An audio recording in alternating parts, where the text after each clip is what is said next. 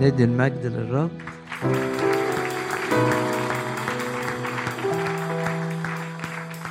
كل سنة وأنتوا إيه؟ طيبين. اجتماع بسيط النهاردة يعني. أو كلمة هادئة تنفع؟ في احتفال رأس السنة الرب حط قدامنا الآية الشهيرة. وجعلنا ملوكا وكهنة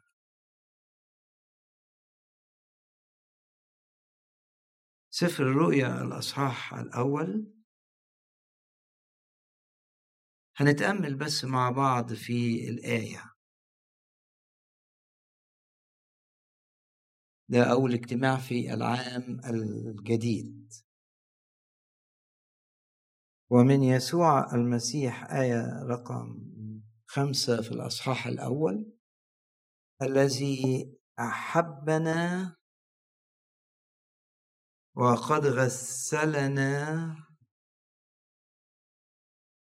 من خطايانا بدمه. وغسلنا نظيف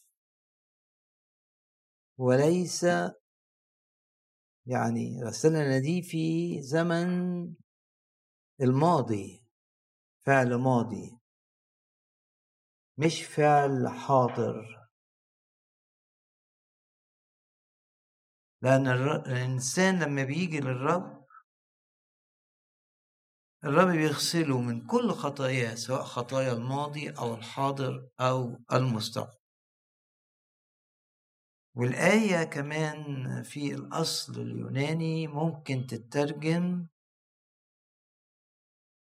وقد حررنا من خطايانا بدمه يبقى دم يسوع غسلني وحررني.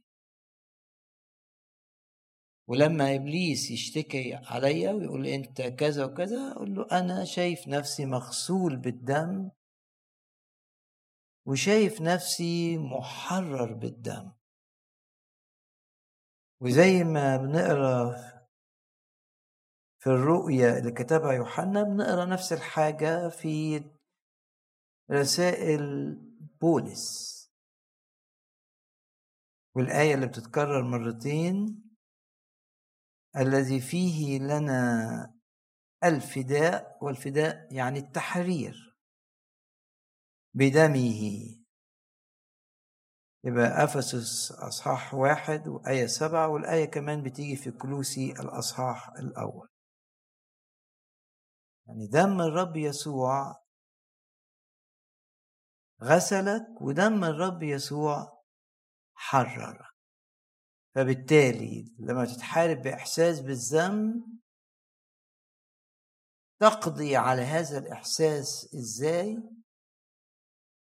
بإنك تعلن إيمانك إن الدم غسلك ولما إبليس عايز يقيدك بخطية معينة أو بأي شيء مؤذي هتواجهه إزاي؟ تقول له بس الرب حررني بالدم. كان الرب حررني بالدم لا تستطيع أنت أن تقيدني. وإذا كان الرب غسلني بالدم لا تستطيع بتكلم إبليس أن توجه لي اتهام.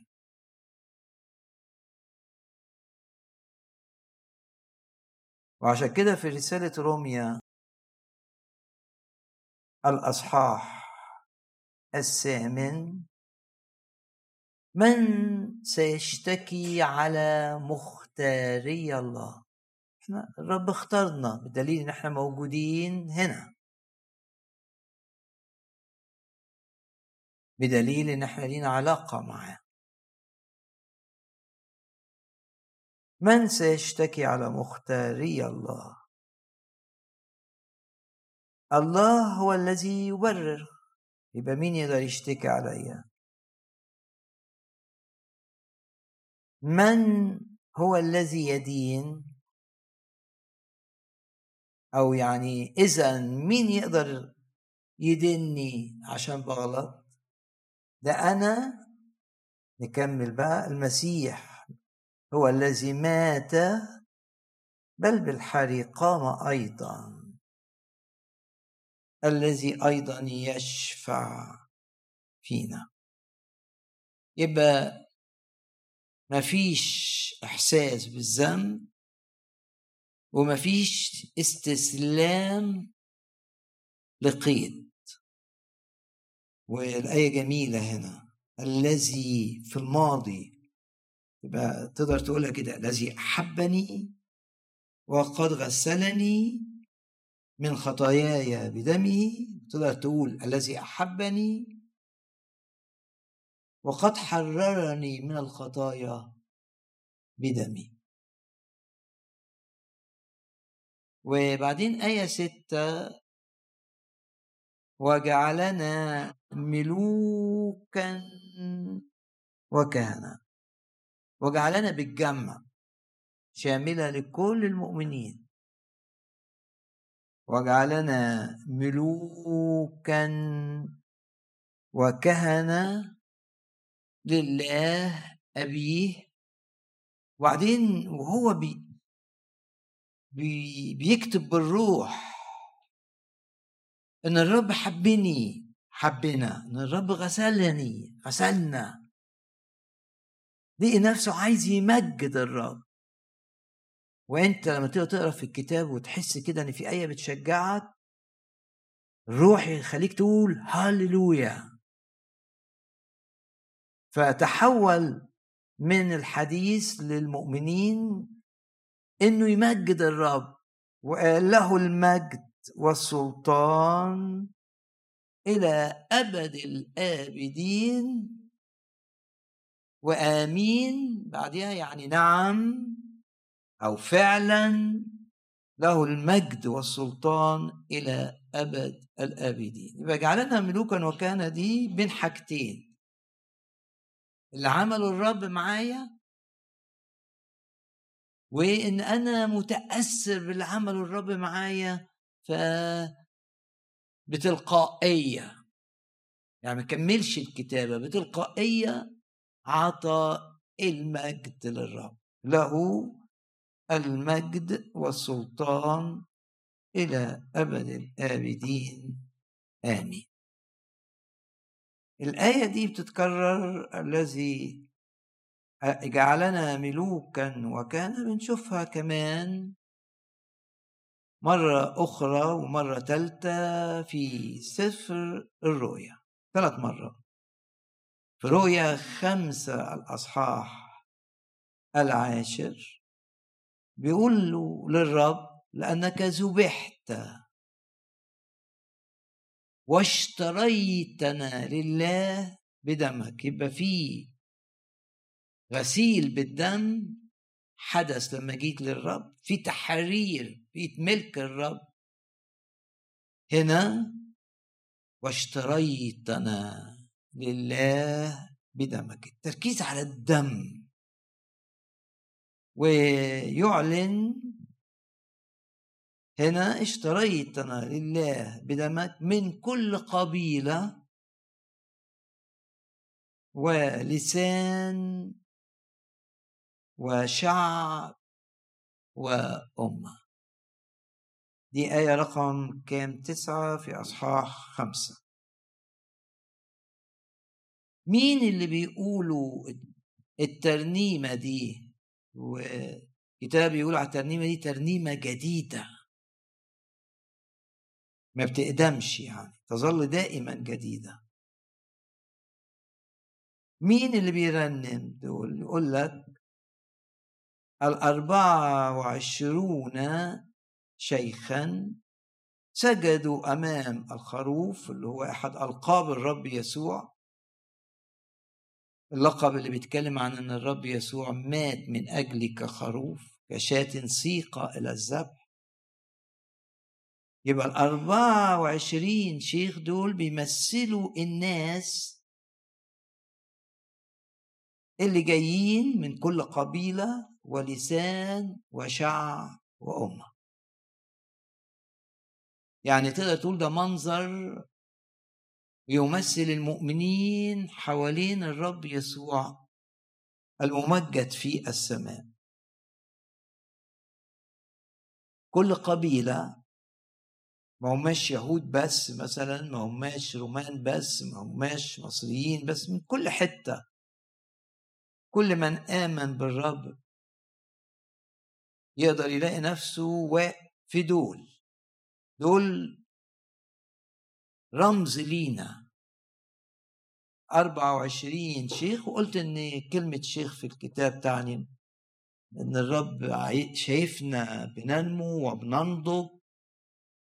الشيخ يتكلم عن الحكمة والنضوج. الرب عايز كل واحد فينا يبقى ناضج روحيا حكيم روحيا. وده يحصل لما تعتمد على الروح القدس. الروح القدس يديك روح هو روح الحكمة فيديك حكمة. آه، والروح القدس يعطيك النضوج يبقى عندك ثمر الروح التعفف اللي هو التحكم في النفس. بناضج متزن. الرب شايفك كده ولأن الرب شايفك كده يبقى هيشتغل فيك بالروح عشان تبقى كده. منظر آه، بديع اللي شافه يوحنا وسجله لنا. وكمان معاهم قيصارات آلات موسيقية زي الجيتار كده. وبيسبحوا الرب. وبيقولوا له لأنك ذبحت واشتريتنا بدمك وجعلتنا لإلهنا ملوكا وكهنة. فدي المرة الثانية اللي جت فيها الآية وجعلتنا لإلهنا ملوكا وكهنة. وقلنا عشان إحنا في سنة 24 فسهل إنك تفتكر القصة دي لأن عدد الشيوخ كان كام؟ 24 وجالسين على عروش ده تلاقيها في الأصحاح اللي قبله بقى أصحاح أربعة. ورأيت على العروش أربعة وعشرين شيخا. يبقى المؤمن جالس على العرش ما دام ال 24 دول بيمثلوا المؤمنين. معناه ببساطة إنك الرب جعلك ملك. زي ما هم قالوا وجعلتنا لإلهنا إيه؟ ملوكا يبقى العروش بتتكلم إن إحنا ملوك. وال 24 بيتكلم إن إحنا كهنة. ليه؟ لأن رقم 24 مرتبط بالكهنة في الكتاب المقدس. لأن داود عمل 24 فرقة. كان كان عددهم ضخم فعملهم 24 فرقة وكل فرقة بتاخد أسبوعين في السنة. ووسط الفرقة دي مين يدخل ومين يدخل للقدس ومين مين ده كان بيبقى بالقرى. زي ما بنقرأ في قصة زكريا أبو يوحنا المعمدان. كان ترتيب إلهي يجي دوره مع كل مجموعة من الأربعة وعشرين كل فرقة من الأربعة وعشرين لها وقت في السنة. فمش جاء وقت الفرقة بتاعته مش بس كده والقرعة جت عليه إن هو اللي يدخل والقدس ويتقدم العر المذبح اللي من ذهب. جعلتنا لإلهنا ملوكا وكهنة فسنملك على الأرض. الشاهد الثالث ده في رؤيا عشرين وأصحاح رائع صح عشرين ده. مش هنختلف فيه أو موضع خلاف. هل الملك الألفي ده ملك رمزي نحن نعيشه الآن ولا ده ملك بالمعنى الحرفي سوف يحدث في نهاية الأيام؟ ده موضوع ما يعملش خلاف. يعني آه ما ينفعش ان المؤمنين يخلوا موضوع زي ده مصدر آه انقسام. دي رؤية لكلمات هذا الأصحاح. هؤلاء ليس للموت الثاني سلطان عليهم. ده آية رقم ستة. مبارك ومقدس من له نصيب في القيامة الأولى. هؤلاء ليس للموت الثاني ولا هلاك الأبد يعني. سلطان عليه بل سيكونون كهنة لله والمسيح وسيملكون معه ألف سنة. يبقى هنا في الكهنوت وفي إيه؟ وفي الملك. لو انت من اللي بيؤمنوا بالملك الالفي الحرفي يبقى هتبقى مع الرب في أورشليم السمائية بجسد ممجد والرب من خلال أورشليم السمائية يمارس ملكه على الأرض. وانت هتبقى معاه يوديك في حتة تباشر سلطة كملك سيملكون معه ألف سنة. لو أنت تؤمن أن الملك الألفي ده رمزي وأنت عايش دلوقتي فبرضو المعنى في كل الأحوال موجود أنك أنت النهاردة ملك وتحيا كملك يبقى تحيا كملك ولو بتؤمن بأن الملك ده حرفي ستملك مع المسيح بجسد ممجد. تبقى في أورشليم السماوية اللي هي فوق أورشليم الأرضية. والرب يرسلك بالجسد الممجد تعمل حاجات وترجع كملك لو أنت ما تؤمنش بالملك الألفي بالمعنى الحرفي يبقى اشكر الرب إن جعلك ملكا الآن. يعني إما أنت ملك النهاردة وملك في النهاية ستملك وإما لو مش بتقبل الملك الألفي بالمعنى الحرفي أنت بتملك هنا والآن. ولما الرب شغلني بال... بالآية دي جعلنا ملوكا وكهنة لما الرب شغلني حسيت إنه بيشاور أكتر على الجزء الأولاني جعلنا إيه؟ ملوكا عشان كده قلت لكم في الاحتفال قول لنفسك أنا ملك وقول للي جنبك واللي وراك أنت ملك. ولأن رمز الملك في الكتاب هو الأسد فممكن ده يبقى شعارك أنا ملك أنا أسد و بتحب مؤمنين فتقول لهم أنتوا أنت ملك أنت أسد وتبقى صادق. ليه؟ لأنك أنت بنيت كلامك على كلمة الرب الأمينة الصادقة. رب جعلنا ملوكا نعم. الرب جعلنا أسودا نعم نعم. وفي رسالة روميا والأصحاح الخامس يبقى إحنا ملوك ومع الآيات اللي بتتكلم عن الملك نفهم يعني إيه الرب جعلني ملك يعني إيه الرب جعلني أسد. لأنه إن كان بخطية الواحد آية 17 رمية خمسة. قد ملك الموت. يعني الموت ملك. ليه؟ بيتحكم. محدش يقدر يقاومه. فبالأولى كثيرا.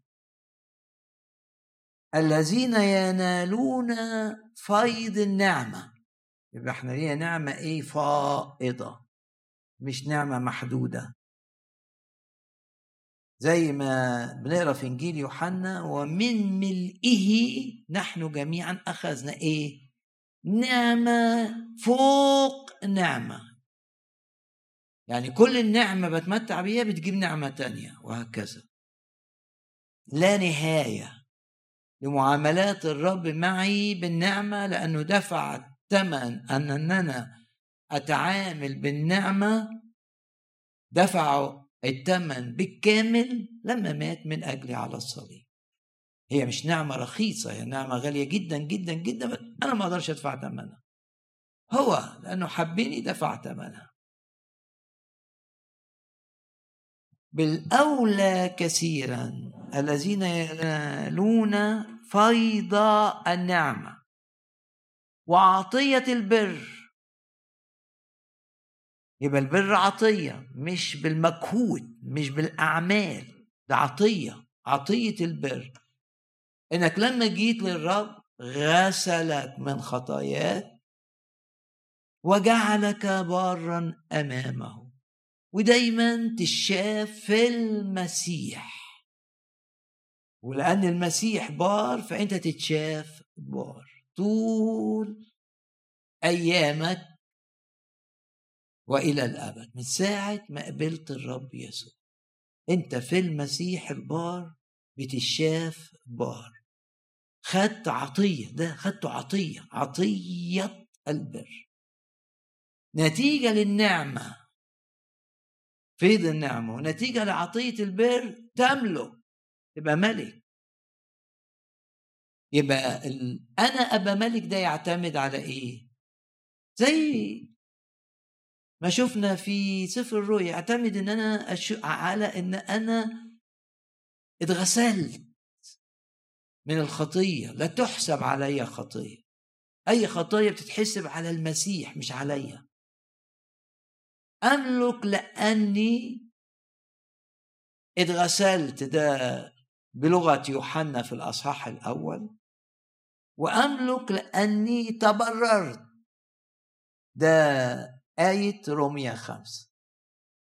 عطية البر مهم جدا. أشوف نفسي بار في المسيح. واللي بيخلي الشيطان يطمع في أي حد إن بيلاقي الحد ده مش شايف نفسه بار مش شايف نفسه قديس في المسيح. إنما لو أنت بتعرف الحق تعرف الكتاب هتقول أنا من ساعة ما جيت للرب بقيت في المسيح. فما دام أنا في المسيح أنا قديس في المسيح أنا بار في المسيح أنا ملك في المسيح.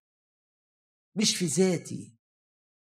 وهتلاقي عشان كده الكتاب يسمي كل المؤمنين بلا استثناء قديسين. يعني يقول لك سلم على القديسين. شوف بولس يقول كده المؤمنين بدل ما يقول سلم على المؤمنين يقول سلم على القديسين اللي عندك. اللي في فيليبي وبيسلم عليكم القديسين اللي معايا. لأنه مصدق الإعلان الإلهي إن إحنا في المسيح قديسين إحنا في المسيح أبرار. لا يرى الرب خطايانا كقاضي. كقاضي بيدي عقاب للخطية ما بيتعاملش معانا كده. بيرى خطايانا كأب. لكن كقاضي بيشوفنا من الشاف دايما في المسيح لا تحسب لنا خطية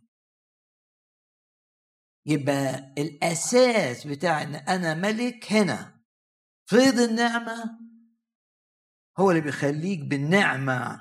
عندك إمكانيات تجعلك تتصرف كملك. إمكانيات مش بتاعتك دي نعمة. نعمة يعني عطية بلا مقابل ولا تستطيع أن تدفع ثمنها. هو ده معنى النعمة. إن كان بخطية الواحد صار الحكم لجميع الناس للدينونة. هكذا ببر واحد هو بر المسيح صارت الهبة إلى جميع الناس. وآية 17 بقى هي آه، نركز عليها. فبالأولى كثيرا الذين ينالون فيض النعمة وعطية البر سيملكون في الحياة. هنا يعني. بالواحد يسوع المسيح. أنت أنت ملك. لأنك تؤمن بيسوع المسيح وترى نفسك في يسوع المسيح. الذي جعلنا إيه؟ ملوكا يبقى عندنا يوحنا قال بولس قال ناقص بطرس. عندك بولس بطرس يوحنا. الأساسيين في الإعلانات الكتابية. إيه اللي قاله بطرس؟ قال مع بعض في الكتاب زي ما قلت دي كلمة هادئة مش عظة يعني. تميل إلى الدراسة البسيطة يعني. بطرس الرسول الأولى. كونوا أنتم أيضا مبنيين وأصحاح اثنين وآية خمسة كحجارة حية. أنا حجر بس حجر حي. عشان كلنا مع بعض جنب بعض كده أحجار حية بنعمل مع بعض بيت الرب بيتا روحيا زي بيت الرب بتاع سليمان من أحجار. بالمعنى الحرفي للحجر إحنا عاملين بيت للرب ونحن بيته زي ما بتقول رسالة العبرانيين بس بأحجار حية. ويقول إن الأحجار الحية اللي هي إحنا هي إيه؟ كهنوتا مقدسا. ويقول في آية تسعة وأما أنتم فجنس مختار. دايما افرح إنك أنت الرب اختارك. اوعى تشك في الحقيقة دي. مش أنت اخترت الرب. ممكن تكون أنت فاكر إنك أنت اخترت الرب لكن الواقع إن الرب هو اللي رتب كل شيء.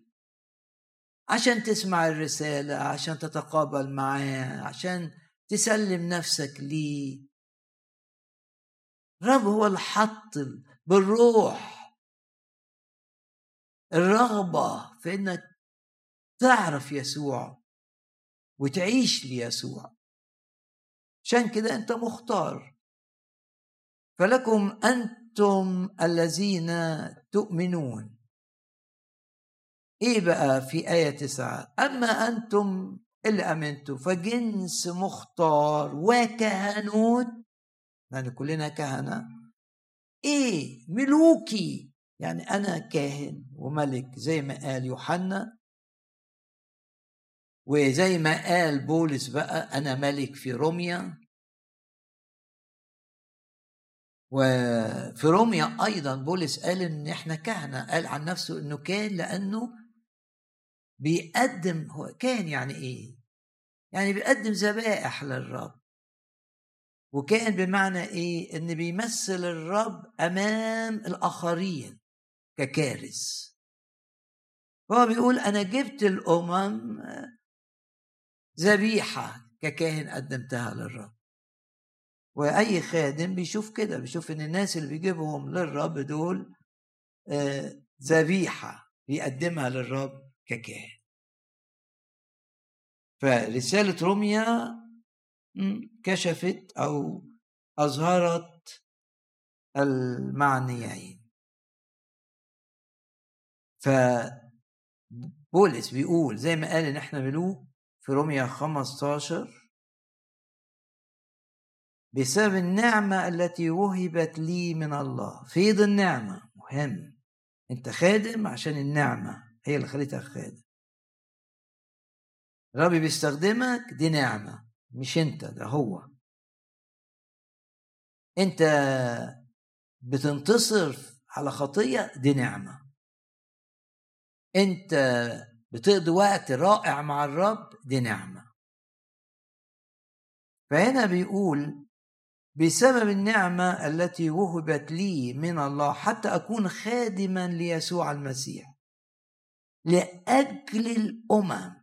ده إن بولس رسول الأمم. أمم يعني غير اليهود. مباشرا لإنجيل الله اللي هو الكرازة إيه؟ ككاهن. إزاي؟ يبقى أنت وأنت بتكرز بتبقى كاهن. آه لأن الكاهن دوره إنه يكلم الناس ودوره إنه يقدم ذبائح للرب. فهنا يقول ليكون قربان الأمم مقبولا مقدسا بالروح القدس. معنى الجديد للكاهن في العهد الجديد. جيب ناس للرب. قدمهم. أنت ملك في المسيح أنت أسد في المسيح. ونبقى معا في رسالة روميا الرساله العظيمة ونقف قدام آية هامة من أصحاح ستة. هامة فعلا. فإن الخطية لن تسودكم. يبقى الخطية لا تسيطر عليك. هذا أول معنى إنك ملك.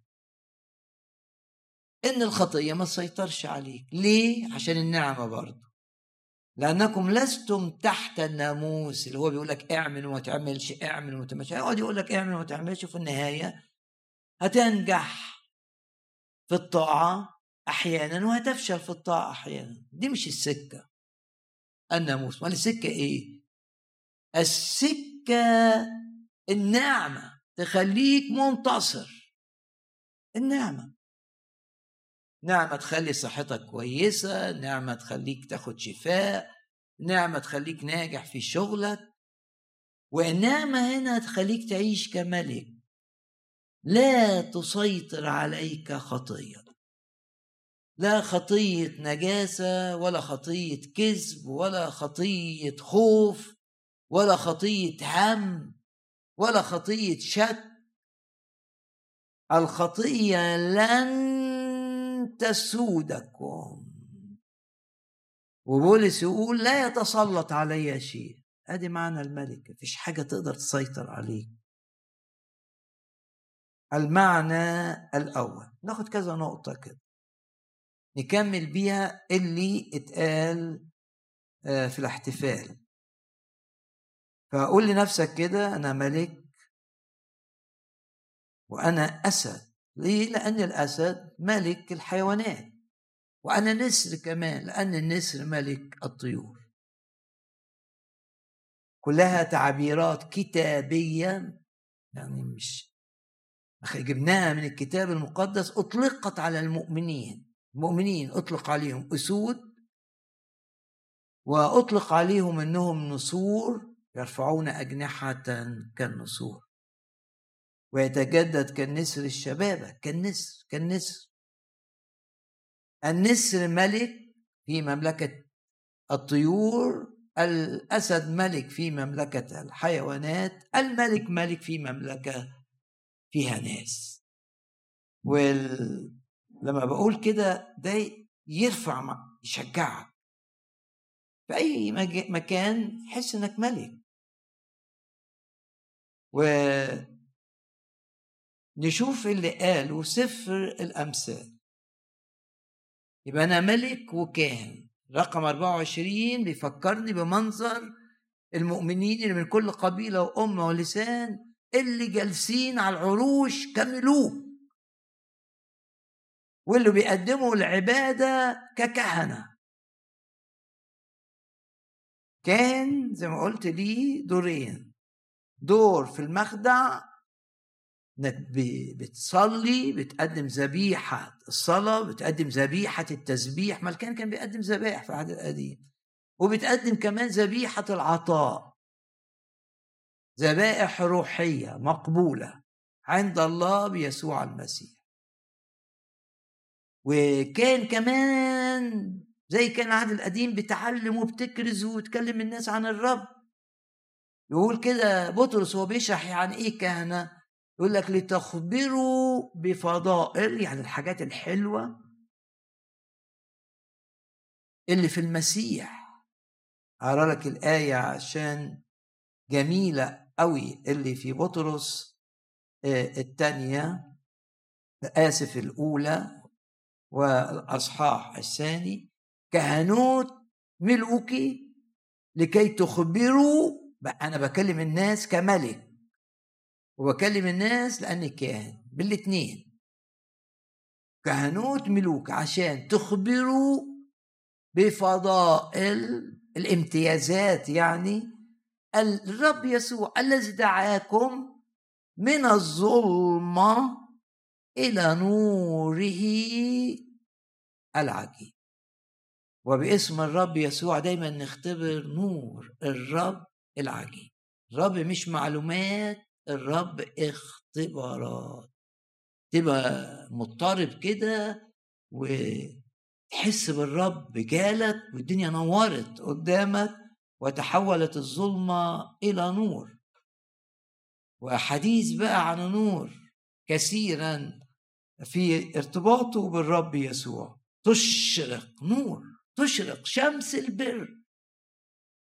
تبقى متضايق ومتعكنن وبعدين تتكلم الرب تلاقي الظلمة انقشعت والإحباط راح والمعنويات المنخفضة ارتفعت. ده اسمه نوره العجيب. كنت في ظلمة بتتخبط.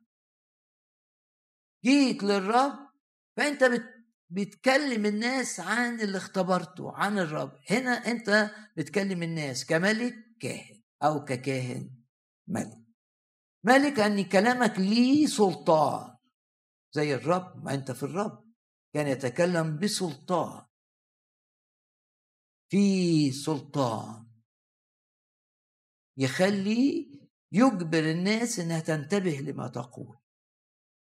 وحتى لو أظهرت إنها مش مهتمية بعدين تحس الروح ينبهها.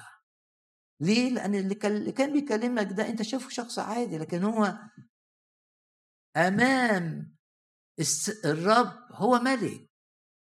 أنت شايفه عادي لكن هو في عالم الروح مش عادي. ده كان ملك. كلامه له تأثير الملوك. وكاهن لأن الكاهن بيبقى دائما لما تقرا العبرانيين يكون رحيم ويكون حاسس بالناس. يعني شروط رئيس الكهنة مثلا في الرسالة إلى العبرانيين دي شروط آه. وأنت شايف نفسك يعني بالروح تمتلك هذه الصفات. في الرسالة إلى العبرانيين وكل رئيس كهنة مأخوذ من الناس.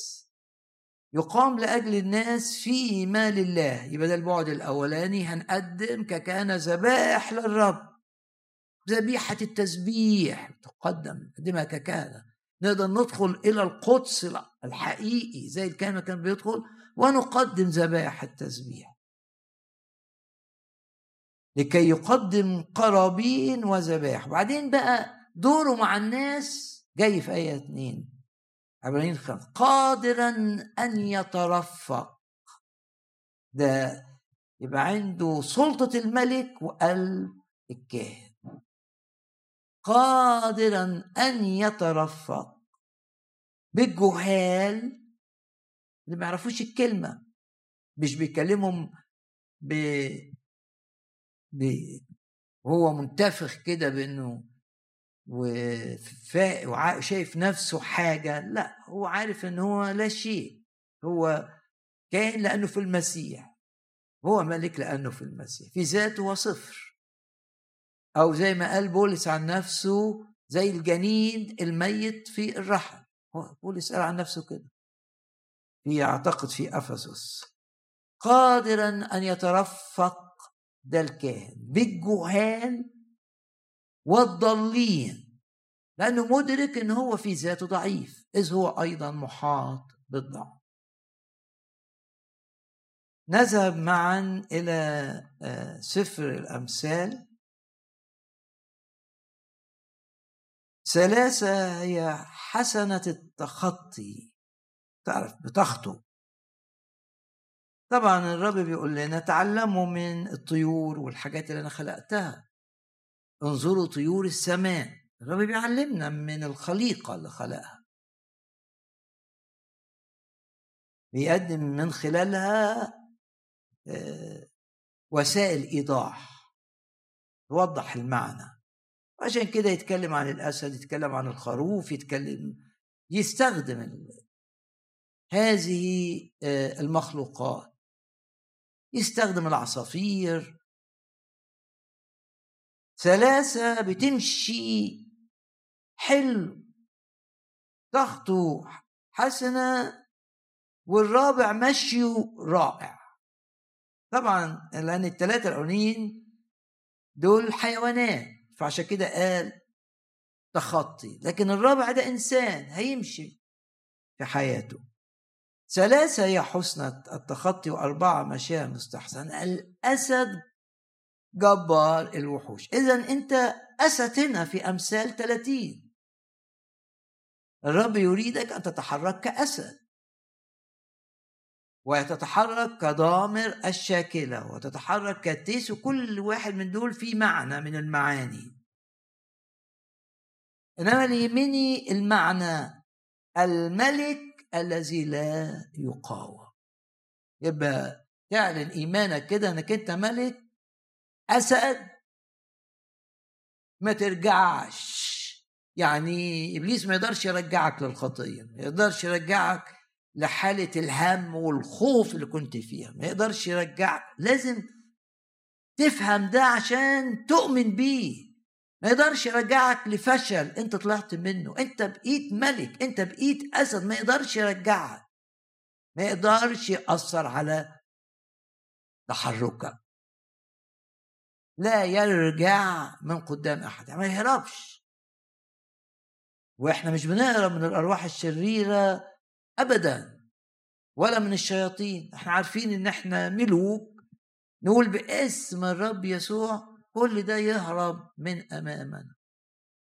لازم تعرف إن ليك سلطان كملك أن تدوس الحيات والعقارب وتلغي نشاطها. هتقول لي معمول لي سحر هتقول لي معمول لي عمل إيه يعني؟ يعملوا لك مليون عمل حتى. ده مش هيلغي إن أنت بقيت ملك ليك سلطان على الأرواح الشريرة اللي بتهاجمك أو بتحاول تخوفك بسبب الأعمال أو بسبب الأسحار القديم ده مش هيلغي إن أنت ملك. إنما اللي بيلغي ده إن أنت مش بتمارس مش بتقول للشيطان إنك أنت ملك. قل لإبليس إنك أسد. هيخاف ويجري ويرتعد قل لشياطين إنك ملك. هتهرب من أمامك. ما تقدرش تقاومك. ما تقدرش تتواجد. وإنت بتعلن ليها إنك إنت الملك في هذه الدائرة في هذا المجال.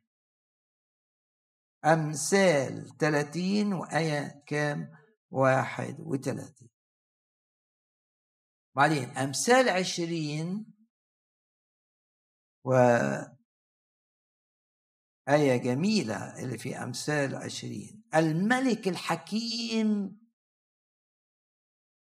يشتت الأشرار. طب الرب قال لك تملك في الحياة يبقى أنت لازم تشوف نفسك في الآية دي. وتشوف نفسك إن ليك سلطان إنك تشتت الأشرار. مش تلاقيهم متجمعين في الحتة اللي بتشتغل فيها وتقعد تتفرج عليهم. ديك سلطان بس مارس السلطان. مش الكتاب يقول لك يوجد غني وتفاقر يعني يبقى غني عنده رصيد ضخم في البنك لكن ما بيستفدش من فلوسه ويعيش فقير.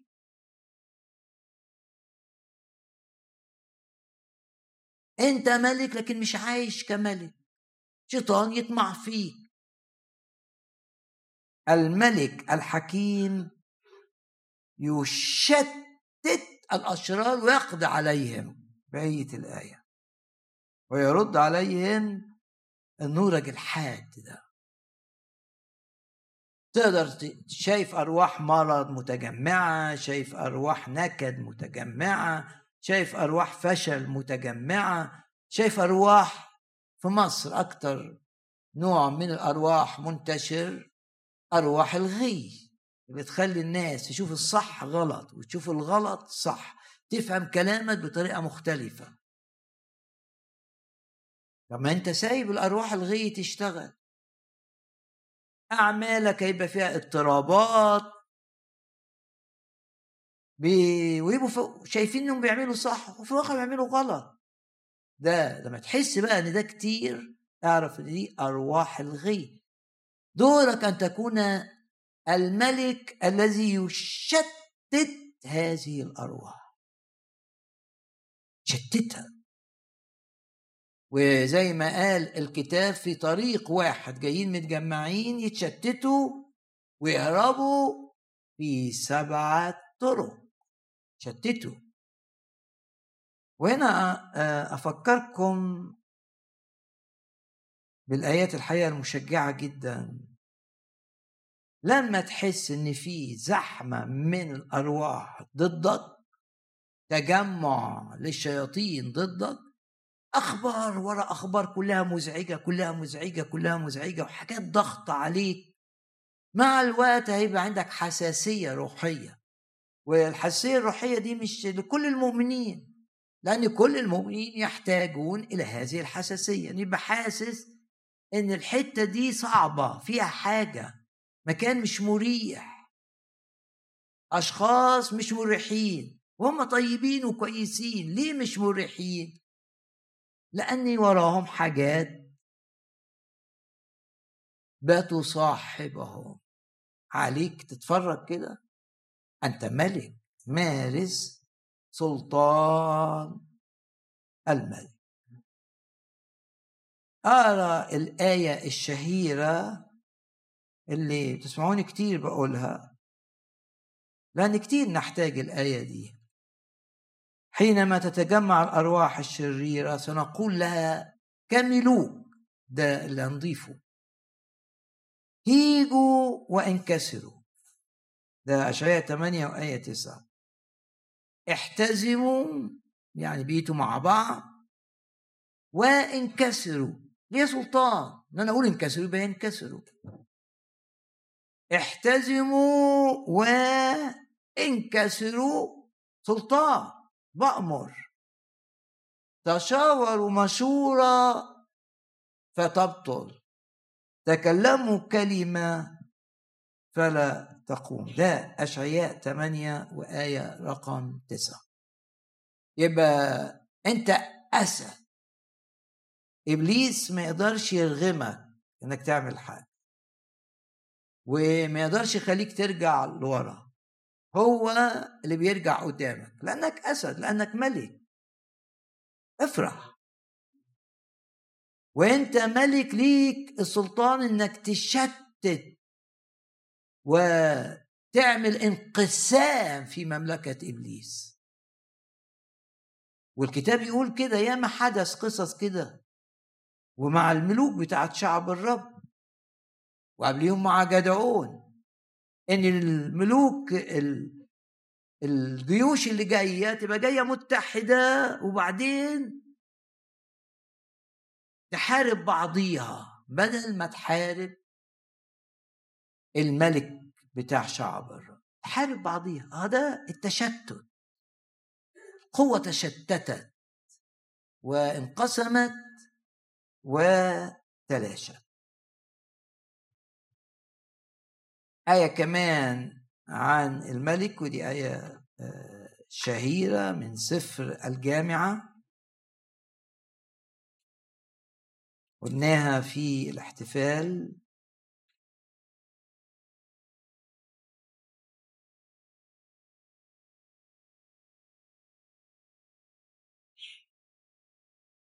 من كالحكيم يا رب؟ نريد أن نكون حكماء. وحكمة الإنسان تنير وجهه. خليك منور كده. وبعدين أي أربعة حيث تكون ملكة حيث تكون كلمة الملك فهناك سلطان. ليك سلطان ورب قال ليك سلطان إنك توقف الحياة والعقارب وتلاشي تأثيرها. ليك سلطان لما تحس في البيت إن في أرواح بتتحرك فكر نفسك إن ليك سلطان عليها وإن هي اللي تخاف منك مش أنت اللي تخاف منها. ولما يقولوا لك معمول لك أعمال وتحصل لك حوادث إيه ده؟ ما أنت ليك سلطان الأرواح اللي جاية تعمل لك حوادث تهرب وتتفزع وتجري وتهرب. وتشوف إنك قوي بالدم. حيث تكون كلمة الملك فهناك سلطان وجعلنا ملوكا وكهنة مزمور آه ناخد آية يعني هقول آيتين. أنت ملك بس يحركك الرب. قلب الملك كجداول المياه في إيد الرب. سلس مع الرب يعني. أنت بسلس مش قادر قول يا رب خليني سلس. يغيرك وتبقى سلس وتتجاوب مع مشيئة الرب ليك.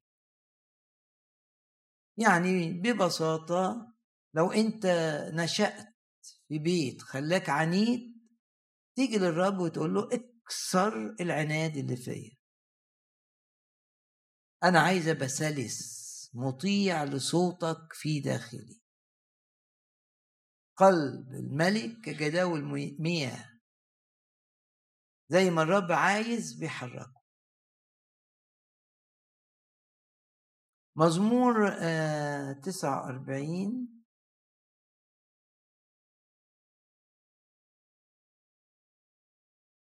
نشوف بقى مزمور تسعة وأربعين. بيتكلم عن الناس اللي عايشة في الخطية والأشرار.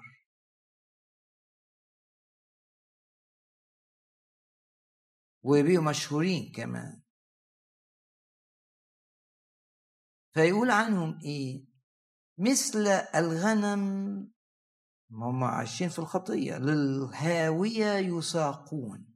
مزمور 49 آية 14 مثل الغنم للهاوية يساقون.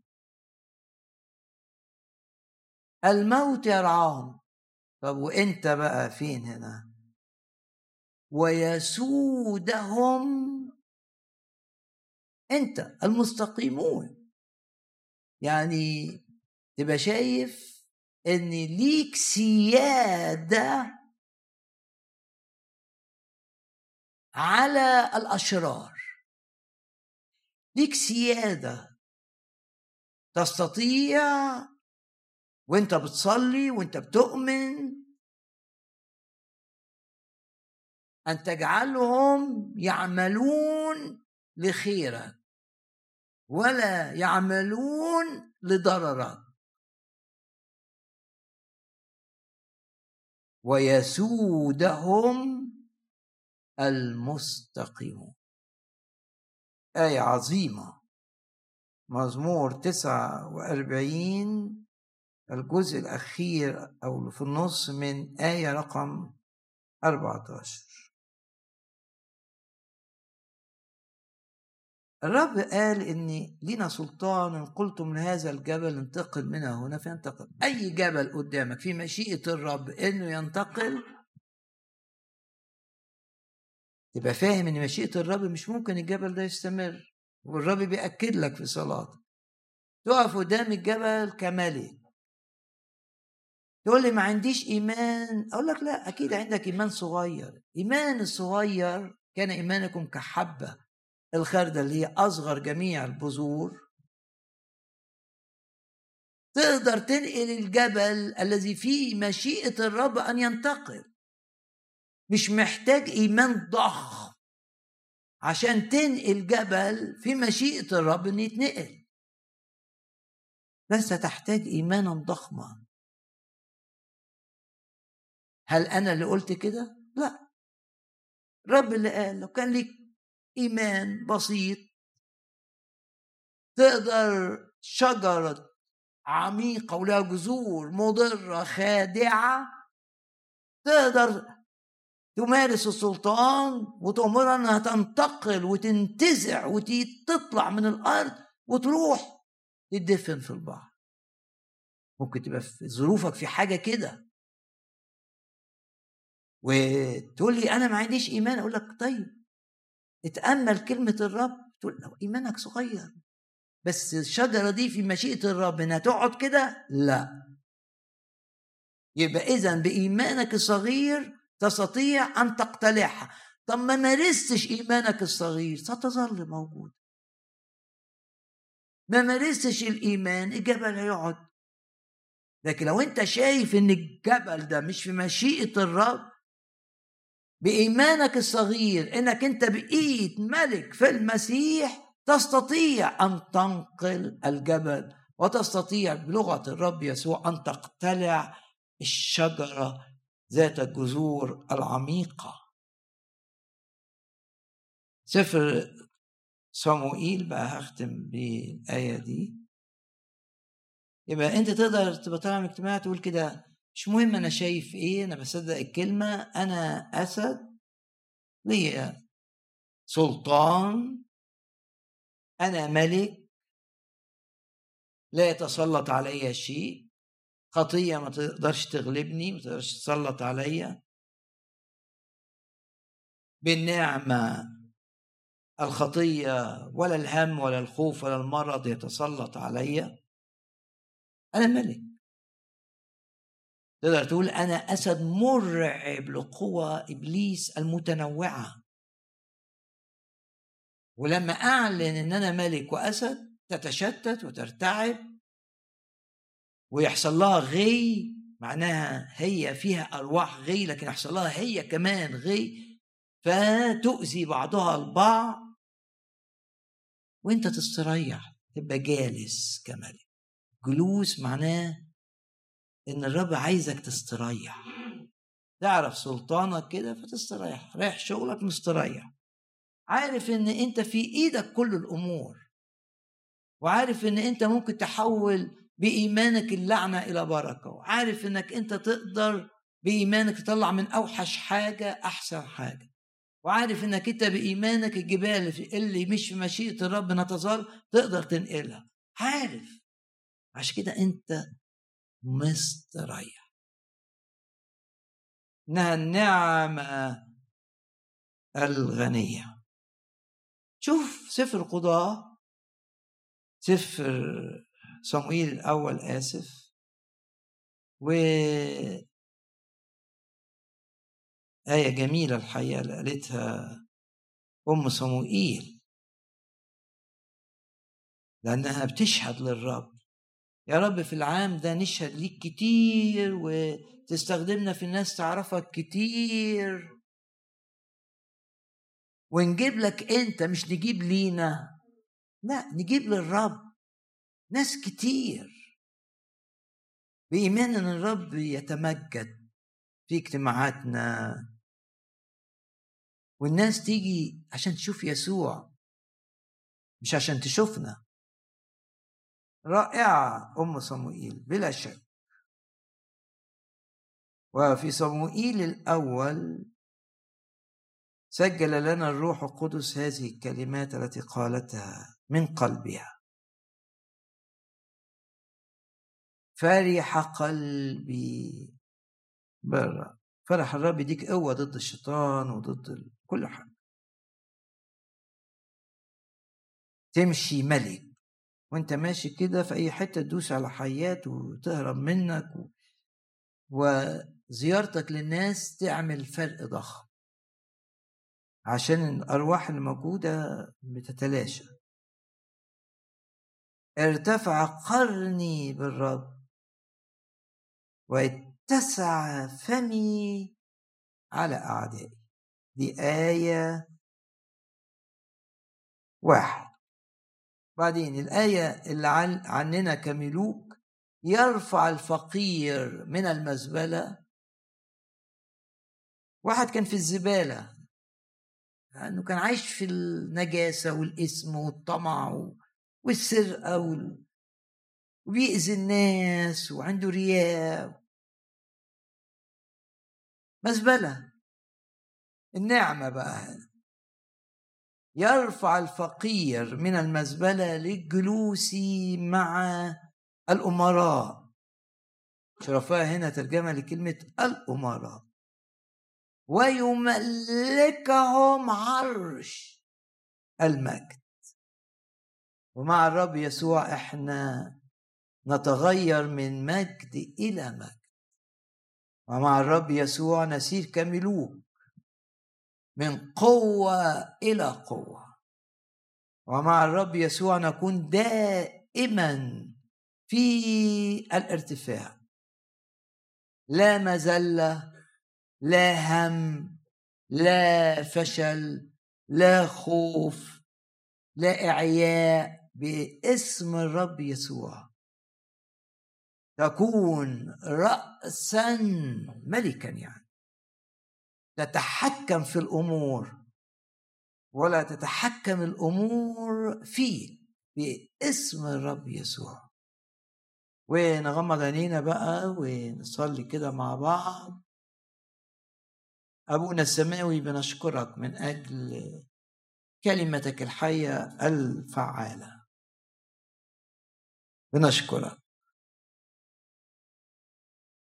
بنشكرك لأنك صانع عظائم في وسطنا. نشكرك لأنك جعلتنا ملوكا وكهنة. نشكرك لأنك جعلتنا ملوكا. نشكرك لأنك جعلتنا أسودا. نشكرك لأنك أعطيتنا السلطان. أن نتحكم في في مملكة إبليس. وأعطيتنا سلطان. أن نتحكم في الأحداث. نشكرك لأنك أيدتنا بالملائكة التي تسهل كل أمورنا والتي تحفظنا كملوك حينما نكون في خطر. نشكرك لأنك جعلتنا أسودا مرعبة للأرواح الشريرة وكل قوة لإبليس. وجعلتنا نسورا تتجدد قوتنا باستمرار. ونرفع الأجنحة ونحلق في السماء مثل النسور.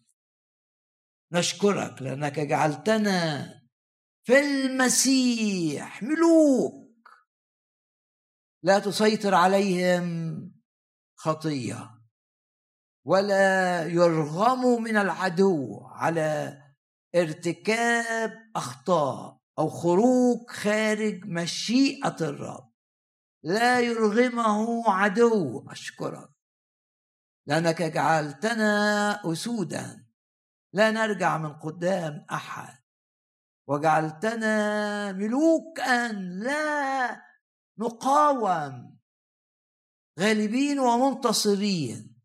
أشكرك لأنك أعطيتنا أن نشتت قوى الظلام. وأشكرك وأباركك لأنك أعطيتنا أن نسيطر على الأحداث بل وعلى الأشرار أيضا. باركي يا نفس الرب ولا تنسي كل حسناته أشكر الرب وبارك الرب واعلن ثقتك إن دائما بالرب يعظم انتصارك وتكون في الارتفاع فقط. للرب كل المجد إلى الأبد. آمين. هنقف نرنم ترنيمة أو اتنين وده اجتماع استثنائي.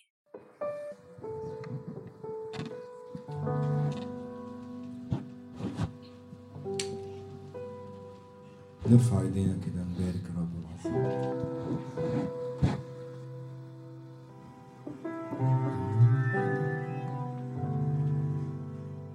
مجدا وعزا مجدا وعزا وكرامة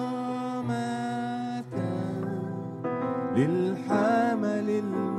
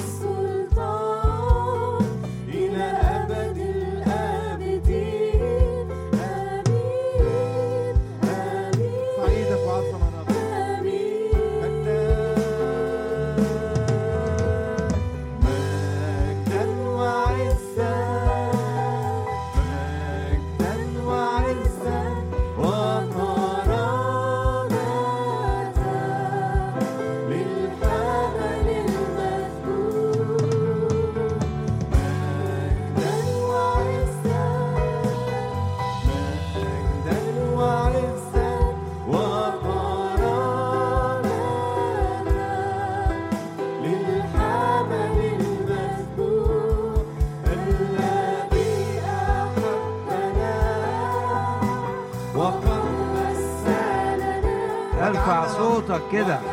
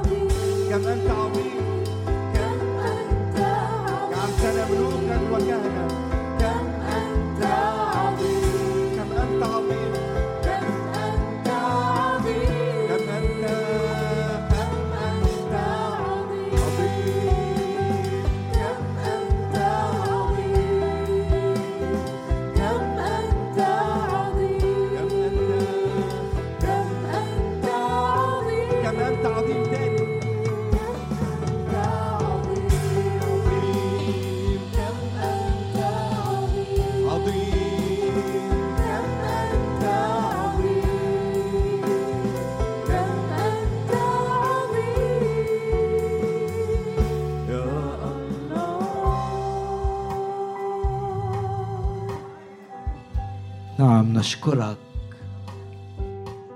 عبرت بنا إلى عام جديد.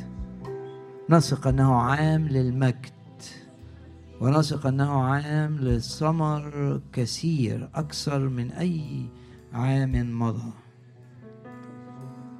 عبرت بنا إلى عام جديد. تؤيدنا فيه بقوة غير عادية. ونختبر عمل الروح القدس باستمرار. والوعد تلبسون قوة من الأعالي متى حل الروح القدس عليكم. نشكرك من أجل عام نشرب فيه دائما من نهر الروح. فنرفع الرأس. نشكرك ونباركك ونعظمك لأنك تسير أمامنا وتعطينا أن نطأ المرتفعات وندوس بفرح. كل قوة شريرة ضدنا. نشكرك. تجعلنا حكماء. من كالحكيم. الحكمة خير من أدوات الحرب. وتجعلنا دائما نتميز بالحكمة. ونرفع أجنحة كالنسور. ولا نكون منحنيين بسبب هم أو خوف. نشكرك من أجل عام تمتلئ فيه يمتلئ فيه هذا الاجتماع بنفوس تنال الخلاص وبأجساد تشفى من المرض وبقيود تتحطم بعد سنوات وبأرواح شريرة تهرب ولا تعود إلى من كانت تصاحبه.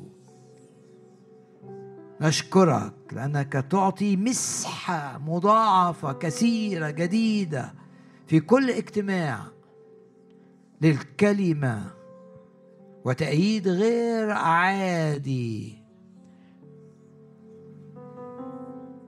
لوضع الأيدي بهدف الشفاء أو بهدف التحرير أو بهدف امتلاك القوة للخدمة والعمل.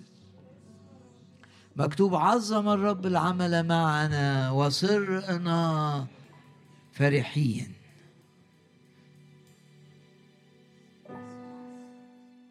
نثق فيك أنك دائما تغلق كل باب جاي منه أذى. وتفتح الأبواب التعويضية. هللويا وغنى الأشرار يزخر للصديقين أشكرك. وتعوض عن أي وقت مضى أكله الجراد. تباركنا في أعمالنا. مجدك علينا يرى وهيبتك تسير أمامنا. تباركنا في أمورنا العائلية. ولا نعطي ولا يكون لإبليس مكان في علاقاتنا داخل العائلة أو مع الآخرين. عظم الرب العمل معنا وصرنا فرحين. تجدد كالنسر شبابنا. تحفظنا من الأمراض. نرى أنفسنا محميين بالدم الثمين من كل أمراض ومن كل لعنات. لا لعنات تأتي إلينا من أي جهة. بل بركات على رؤوسنا. بنؤمن بالدم. بنؤمن إن إحنا محميين بالدم. بنؤمن إن إحنا أقوياء بالدم. بنؤمن إن إحنا مرعبين لإبليس بسبب إيماننا بالدم. هم غلبوه بدم الخروف وبكلمة شهادتهم. بنؤمن أنك جعلتنا كهنة نترفق بالجهال والضالين وجعلتنا كهنة نبشر بفضائل الذي دعانا من الظلمة إلى نوره العجيب. نشكرك لأنك جعلتنا ملوكا لا ينحنون. أمام الخطية أو أمام العدو محررين من الخوف محررين من الهم محررين من الارتباك. واثقين أن الرب يسير أمامنا. يتحكم في كل الذين هم في منصب من أجلنا. تبارك يا رب هذا الاجتماع. لكي يكون بركة لكثيرين من مختلف النوعيات من مختلف الخلفيات. طلبناه أراحنا من كل جهة. يكون الاجتماع مكان لراحة لكثيرين ويعودون منه رافعين الرأس محررين من كل خوف وكل انحناء. ولا يتسلط علينا اسم لأننا ملوك عظم الرب ويعظم الرب العمل. معه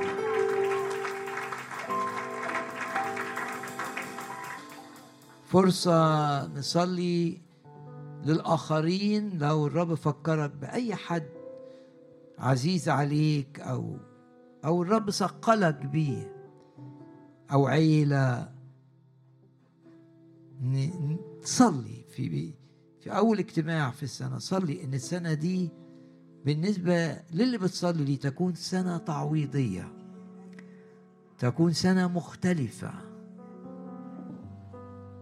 يعرف الرب فيها معرفة أعمق. ولو مقيد يتحرر ولو مريض ينال شفاء. ولو كان بيخدم الرب وتراجع عن خدمة الرب يعود أعظم مما كان.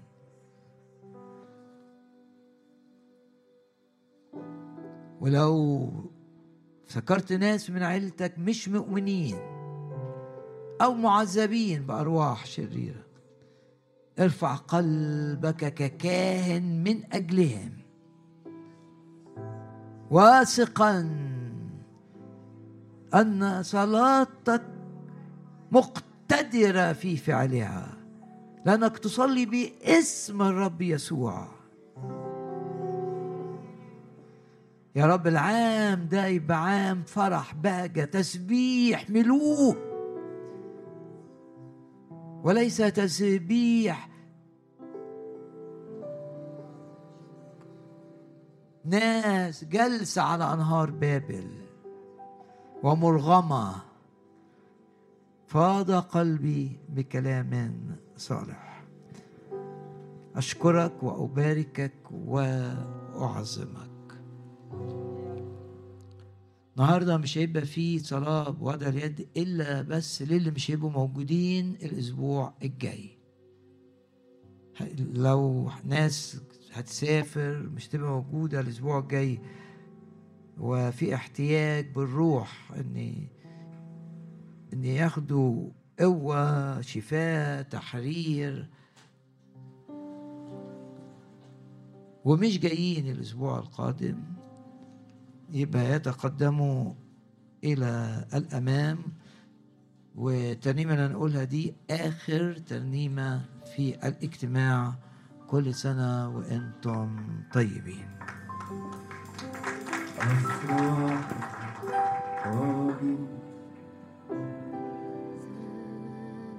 Au bout des